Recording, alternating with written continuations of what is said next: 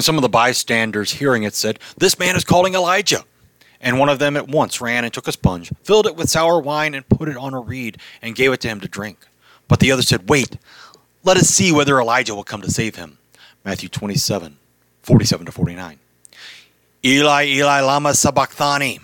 Jesus cries out the first line of Psalm 22. He very likely prayed the entire psalm on the cross as he hung there. This may be the sermon that changes the repentant thief's heart from railing to repenting. But those around Jesus thought he was calling for Elijah the prophet. They mocked him as though he thought he could bring about the Messiah's coming.